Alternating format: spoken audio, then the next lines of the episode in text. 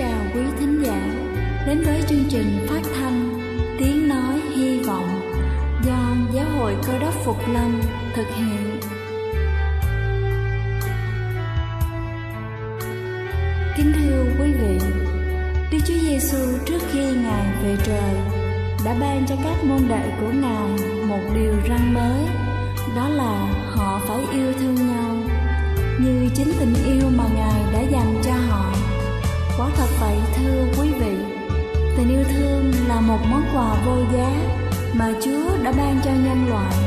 Và đó cũng là thông điệp mà chúng tôi muốn gửi đến toàn thể quý vị. Nếu quý vị muốn tìm hiểu thêm về chương trình, Về niềm tin, Hoặc muốn nghiên cứu về lời Chúa, Xin quý vị gửi thư về chương trình phát thanh Tiếng Nói Hy Vọng, Địa chỉ 224 Phan Đăng Lưu phường 3, quận Phú Nhuận, thành phố Hồ Chí Minh hoặc gửi email cho chúng tôi theo địa chỉ tiếng nói hy vọng amoc@gmail.com. Ngoài ra, quý vị cũng có thể liên lạc với bất kỳ hội thánh cơ đốc Phục Lâm tại địa phương gần nhất. Xin chân thành cảm ơn và kính mời quý vị lắng nghe chương trình hôm nay.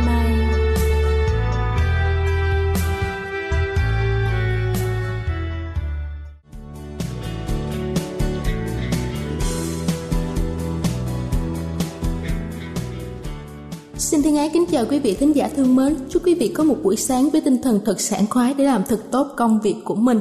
Kính thưa quý vị, một khi đã vi phạm những điều này trong hiện tại, thì chúng ta sẽ không bao giờ có lại nó trong tương lai hoặc là phải gánh chịu hậu quả nào đó cho sự lãng phí của mình.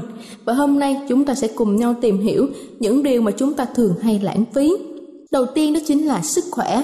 Lúc còn trẻ, người ta thường ỷ lại vào sức sống tràn trề đang có Họ làm việc như điên, vui chơi thâu đêm, ăn uống không điều độ. Cứ như thế, cơ thể mệt mỏi và lão hóa nhanh. Khi về già, cố níu kéo sức khỏe thì đã muộn. Thứ hai đó chính là thời gian.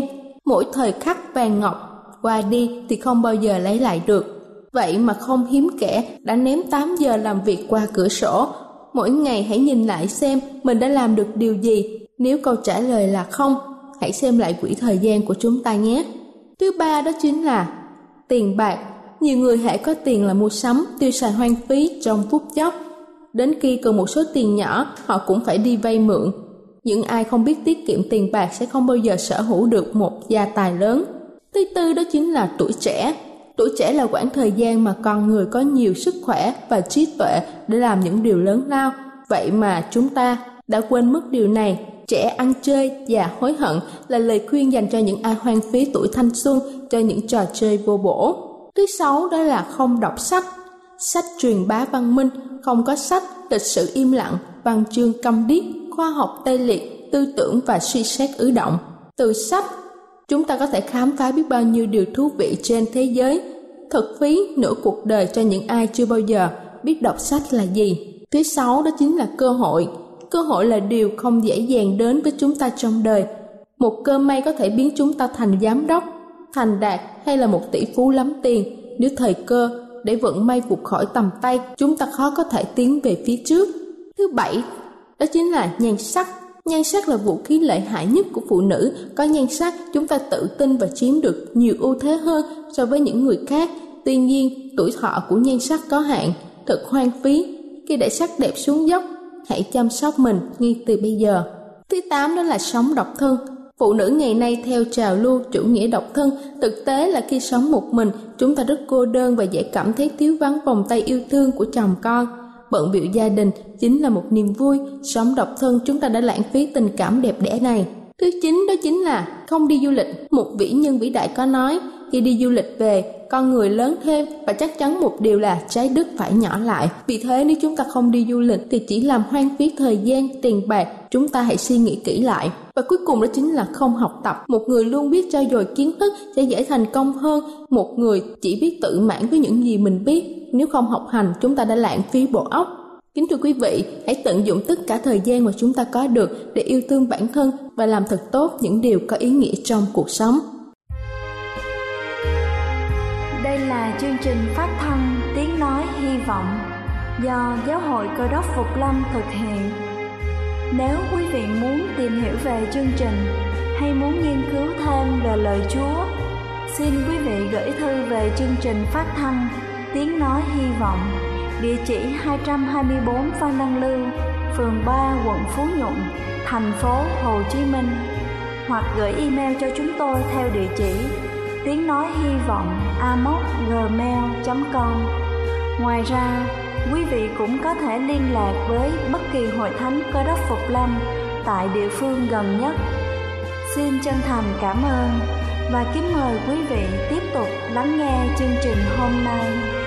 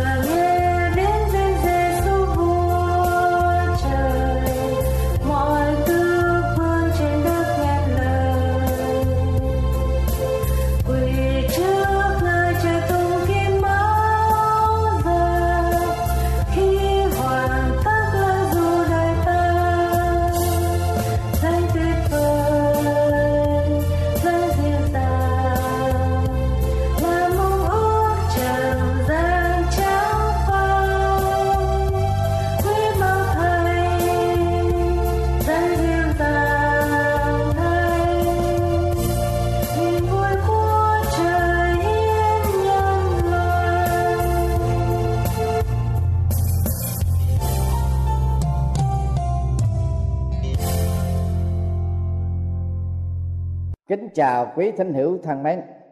Thưa quý vị, con người là giống tập xã, ta sống có đoàn thể, có xã hội. Sống cô độc là sống trái bản tính tự nhiên của con người. Trong những điều kiện bình thường, lúc thơ ấu ta sống với gia đình, với cha mẹ, anh em, với những bạn bè cùng xóm. Lớn lên ta đi học, ta giao du với bạn học cùng lớp, cùng trường càng lớn vòng giao thiệp của ta, càng rộng, để bao gồm bạn cùng thôn, cùng làng, cùng chí hướng, cùng nghề nghiệp, cùng sở thích du hí, vân vân. Nhưng thỉnh thoảng cũng có những con người cô đơn. Hoàn cảnh tạo họ thành cô đơn. Hoặc bản tính đặc biệt của họ, hoặc lý tưởng khác biệt của họ, khiến họ thành những con người cô đơn. Hoàn cảnh khiến người ta cô đơn là khi người ta gặp họa hoặc khi người ta xa cơ thất thế mà trở nên nghèo khó, tiền của thu hút bạn bè. Nhưng khi nghèo khó thì là đến kẻ máu mủ rụt rà cũng ra người xa lạ. Thế hoặc cũng có những người tài ba xuất chúng, những bậc thiên tài lỗi lạc phải sống cô đơn vì họ không thích ứng được với xã hội, với mức độ trí lực bình thường. Xã hội không thông cảm được cái tư tưởng và cảm nghĩ của họ. Do đó mà họ thành những con người xa lạ với đoàn thể. Họ bỏ rơi xã hội và bị xã hội không thông cảm cho họ. Những người đeo đuổi những lý tưởng, những chí hướng không phù hợp với lý tưởng, với chí hướng của quần chúng cũng là những cá nhân cô đơn. Họ đơn độc trong tư tưởng, có những triết nhân mà triết lý của mình không được người đồng thời chia sẻ tự nhiên biến thành những con người cô đơn. Nếu họ khư khư, bảo thủ, triết lý của mình, những kẻ vì hoàn cảnh phải tha hương, cầu thực, cảm thấy lạc loài, cô đơn trong một thế giới xa lạ. Sống trong một xã hội không người thân kẻ thích, mà ngôn ngữ, tập quán, phong tục hoàn toàn xa lạ.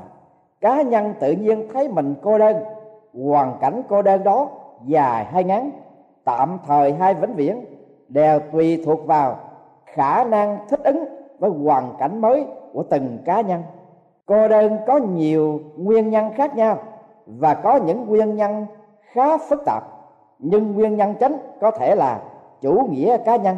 Khi con người đã tách rời với đoàn thể, cô lập cá nhân với đoàn thể, tất nhiên có trạng thái cô đơn. Cá nhân có thể là chủ động hay bị động trong trạng thái cô đơn đó, nguyên nhân cô đơn tuy nhiều, nhưng hậu quả thường giống nhau. Ngoài những ngoại lệ hiếm hoi, con người cô đơn cảm thấy khổ sở, bi thương. Sống giữa xã hội loài người mà họ cảm giác sống trong một con đảo quan liêu, tự do xê dịch giữa thế giới mà cơ hồ như giảm hõm ở trong xà lim cô độc. Trạng thái ấy thường đưa đến những thác loạn, thần kinh, hoặc những hành động nghịch xả, hoặc là tự sát. Những người cô đơn là những kẻ đáng thương. Những kẻ cô độc có thể không cô đơn, và những kẻ cô đơn không phải bao giờ cũng cô độc.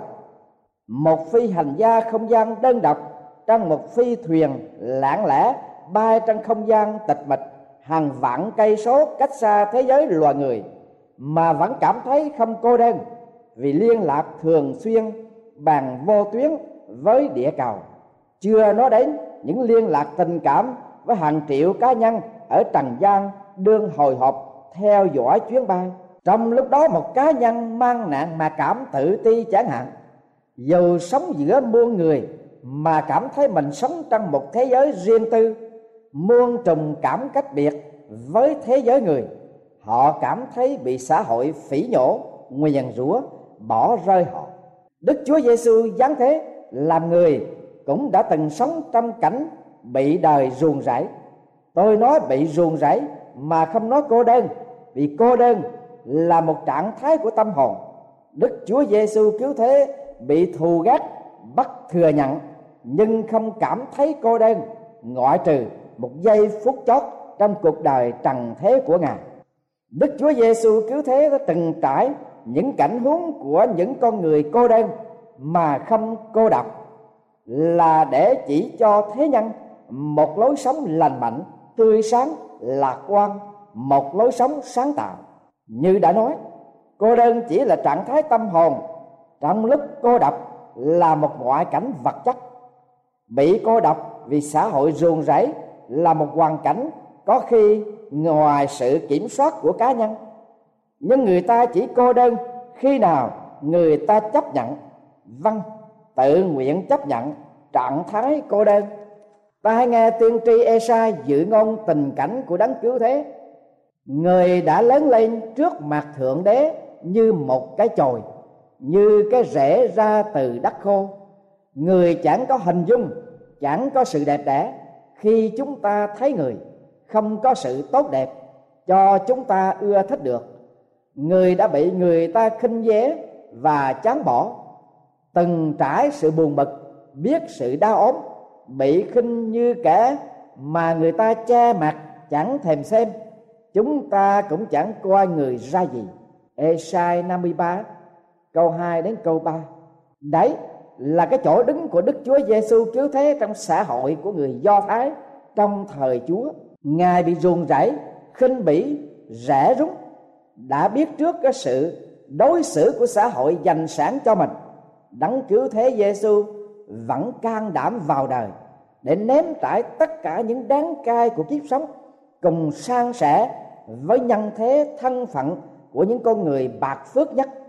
Ngài chấp nhận sự bạc đãi, phỉ nhổ mà từ chối cảm giác cô đơn, dù bị phụ bạc để an ủi và giải thoát những kẻ cô đơn ngài kêu gọi những tâm hồn cô đơn, hỡi những kẻ mệt mỏi và gánh nặng.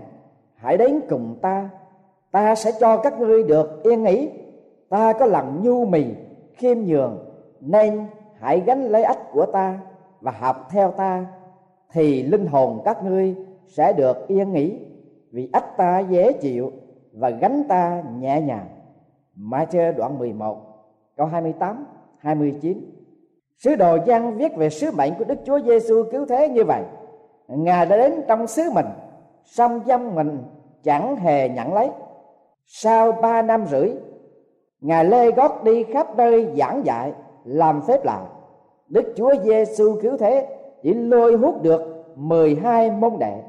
Trong số 12 môn đệ đó, một người tên là Judas Iscariot về sau đã phản Chúa bán lấy ba chục miếng bạc và trong số 11 môn đồ kia chỉ có ba người là thân cận với Chúa nhất là sứ đồ Giang, Gia Cơ và phi rơ trong ba người này rốt cuộc không một ai sát cánh với chúa trong giờ sư trưởng của mình lâm nạn. Thậm chí sứ đồ phi rơ có thể nói là một môn đệ thân cận nhất với đức chúa giêsu đã chối thầy mình những đến ba lần lần cuối với lời thề. Michael làm chứng rằng khi Đức Chúa Giêsu bị bắt trong vườn Gethsemane thì hết thải môn đồ bỏ ngài mà trốn đi. Matthew đoạn 26 câu 46 chính Đức Chúa Giêsu cứu thế đã thấy trước cái cảnh ngộ cô độc ở trong giờ thử thách ấy. Ngài phán trước cùng môn đồ, này, giờ đến, đã đến rồi. Là khi các ngươi sẽ tản lạc, ai đi đường nấy và để ta lại một mình nhưng ta không ở một mình vì cha ở cùng ta. Gian đoạn 16 câu 32 Đức Chúa Giêsu cứu thế quả là cô độc. Cả thế giới đã chống đối Chúa. Toàn dân Do Thái nộp Chúa cho chính quyền La Mã Và chính quyền La Mã đã giết Chúa. Còn 12 môn đệ mà xưa nay đã thề sanh tử với Thầy Nay kẻ đã bán Chúa, kẻ chối Chúa Và toàn thể bị sợ hãi liên lụy, bỏ trốn hết cả. Lời nói của đức chúa giêsu cứu thế để ta lại một mình. Nói lên sự cô độc cùng cực của đức chúa giêsu. Cô độc, đành nhưng không cô đơn. Ngài đã tuyên bố, nhưng ta không ở một mình, vì cha ở cùng ta. Cái ý thức về sự hiện diện thường trực của đức chúa trời toàn năng và sự thông công không gián đoạn với đức chúa cha ấy cho Đức Chúa Giêsu một cảm giác về sự an ninh. Đức Chúa Giêsu cứu thế, Ngài đã chấp nhận sự cô độc nhưng từ chối cảm giác cô đơn. Ngài không cô đơn vì Ngài cảm giác sự hiện diện của Thiên Phụ bên cạnh Ngài trong giờ phút thử thách và chua cay nhất trong đời. Người ta chỉ cô đơn khi người ta cảm giác tuyệt đối không có một ai đồng thanh đồng khí với mình. Cảm giác đó đã đến với Đức Chúa Giêsu cứu thế trong một giây phút đang tối nhất trong đời Ngài. Sứ đồ mát đã thuật lại rằng, đến giờ thứ sáu, tức là đúng ngọ, khắp đất đèo tối tăm mù mịt cho tới giờ thứ chín, tức là ba giờ chiều đến giờ thứ chín, tức là ba giờ chiều Đức Chúa Giêsu kêu lớn tiếng rằng, Eloi Eloi lama nghĩa là, Đức Chúa Trời tôi ơi Đức Chúa Trời tôi ơi sao ngài lìa bỏ tôi? Đức Chúa Giêsu cứu thế, kêu một tiếng lớn, rồi trút linh hồn. Sách mát đoạn 15 câu 36 37 Đức Chúa Giêsu cảm thấy cô đơn khi ngài có cảm giác bị thượng đế toàn năng ruồng bỏ thượng đế toàn năng ruồng bỏ Đức Chúa Giêsu tạm thời, khi mà để mượn lời của Esai, thượng đế đã làm cho tội lỗi của hết thảy chúng ta đều chắc trên người. Esai 53 câu 6 Vâng thưa quý vị, Tội lỗi phân tách con người với Thượng Đế toàn năng, Và chính Đức Chúa Giêsu Ngài đã mang gánh hết lấy tội lỗi của chúng ta trên thánh giá Và phó mặn sống Ngài để làm giá chuộc cho chúng sinh. Thế nên, tội lỗi của thế nhân đã chồng chất lên Đức Chúa Giêsu cứu thế ấy, đã khiến cho thượng đế toàn năng ghê tởm mà tạm thời dùng bóng tối giữa trưa để che mặt ngài lại. Đặng không nhìn thấy Đức Chúa Giêsu cứu thế trong giờ khổ hình. Vâng, thưa quý vị, ta chỉ thật cô đơn khi tội lỗi phân cách chúng ta với thiên phụ từ ái toàn năng. Có Đức Chúa Trời, Ngài ở cùng chúng ta thì dầu cha mẹ ta ruồng bỏ ta anh chị em ta ruồng bỏ ta dầu cả xã hội này từ bỏ ta dầu cả thế giới này rung rồng rãi ta chúng ta vẫn không phải cô đơn. Dù ta cô độc, nhưng nếu thượng đế toàn năng, ngài ruồng bỏ ta, thì giàu cả thiên hạ bên cạnh ta ta vẫn có thể cảm thấy cô đơn. Và cái cô đơn triền miên, cái cô đơn vì cái mặc cảm của tội lỗi, nó dài vò trong tâm khảm của chúng ta không ngớt. Chúng ta cảm thấy cô đơn vì chúng ta bị phân cách giữa chúng ta với thượng đế toàn năng. Tiên tri Esai có nói, tai của thượng đế chẳng trở nên ngắn mà không cứu được. Tai của ngài cũng chẳng nặng nề mà không nghe được đâu. Nhưng ấy là tại sự gian ác của các ngươi, làm cho xa cách mình với đức chúa trời. Tội lỗi các ngươi đã che khuất mắt ngài khỏi các ngươi. Để nổi ngài không nghe các ngươi nữa. Esai 59 câu 1 câu 2 cách xa thượng đế. Đến như đức chúa giêsu cứu thế, mà ngài còn nhũn chí và kêu than cảnh cô đơn. Huống hồ là chúng ta là người có tội. Đức Chúa Giêsu cứu thế là đấng vô tội đã chết chuộc tội cho chúng ta. Hầu giải thoát chúng ta khỏi mặc cảm của tội lỗi và cắt bỏ lý do ly gián giữa chúng ta với thượng đế toàn năng. Đức Chúa Trời kêu gọi chúng ta, bây giờ hãy đến, cho chúng ta biện luận cùng nhau. Dầu tội các ngươi như hồng điều sẽ trở nên trắng như tuyết. Dầu đỏ như son, sẽ trở nên trắng như lông chiên. Esai đoạn 1 câu 18 Vâng thưa quý vị thính hữu thân mến, quý vị đang nghe lời Chúa kêu gọi quý vị hôm nay. Vậy, quý vị hãy tin tưởng nơi lời hứa của Chúa. Hãy dạng dĩ, đến cùng Chúa, chúng ta sẽ được sự tha thứ, tâm hồn chúng ta chắc chắn sẽ được thơ thái. Chúng ta sẽ không cảm cảm thấy cô đơn, nhưng chúng ta sẽ được thanh thản, được lạc quan, đạt được yêu đời và đáng sống. Vì những ngày u buồn, lạnh lẽo, cô đơn sẽ qua đi và ta sẽ bước vào một bình minh tươi sáng trong sự sưởi ấm bởi tình thương của Chúa. Bên cạnh ta sẽ có thiên phụ từ ái là Đức Chúa Trời toàn năng và sẽ có Đức Chúa Giêsu vị anh cả của chúng ta trước khi về thiên quốc. Đức chúa giêsu ngài đã hứa với các môn đệ của ngài rằng, ta không để cho các ngươi mồ côi đâu. Ta sẽ đến cùng các ngươi, ta thường ở cùng các ngươi luôn cho đến tận thế. Gian đoạn 14 câu 18 và Ma-chơ đoạn 28 câu thứ 20 vâng thưa quý vị thính hữu thân mến, quý vị đừng ở trong những ngày u buồn chăng? Quý vị đang cảm thấy mình cô đơn lạc lõng trong xã hội này chăng? Mời quý vị hãy bước vào buổi bình minh tươi sáng trong sự hiện diện của Đức Chúa Trời toàn năng, trong ăn điển dồi dào của Đức Chúa Giêsu cứu thế. Bên cạnh thiên phụ từ ái của chúng ta, bên cạnh Đức Chúa Giêsu đấng cứu thế và cũng là đấng trung bảo duy nhất của chúng ta chúng ta sẽ không mồ côi đâu ngài sẽ ở cùng chúng ta và ngài hứa rằng ngài sẽ thường ở cùng chúng ta cho đến khi ngài trở lại. Mời quý vị hãy tin tưởng lời hứa quý báu của chúa. Chúng ta để có thể nói như đức chúa giêsu cứu thế rằng dù cả thiên hạ, ngay cả những người thân yêu nhất ruồng bỏ chúng ta chúng ta cũng chẳng ở một mình đâu.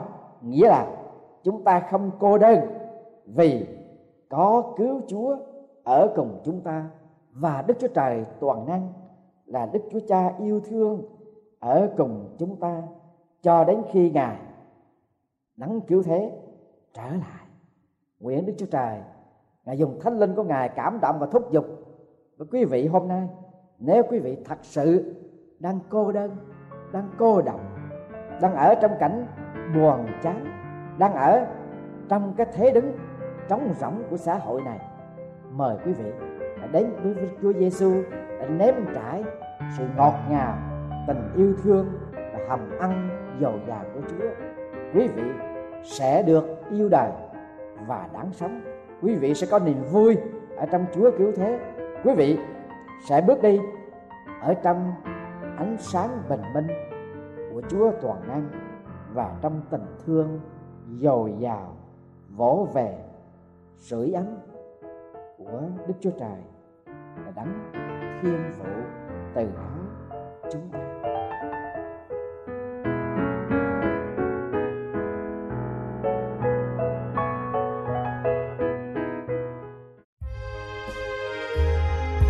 Đây là chương trình phát thanh Tiếng Nói Hy Vọng do Giáo hội Cơ đốc Phục Lâm thực hiện.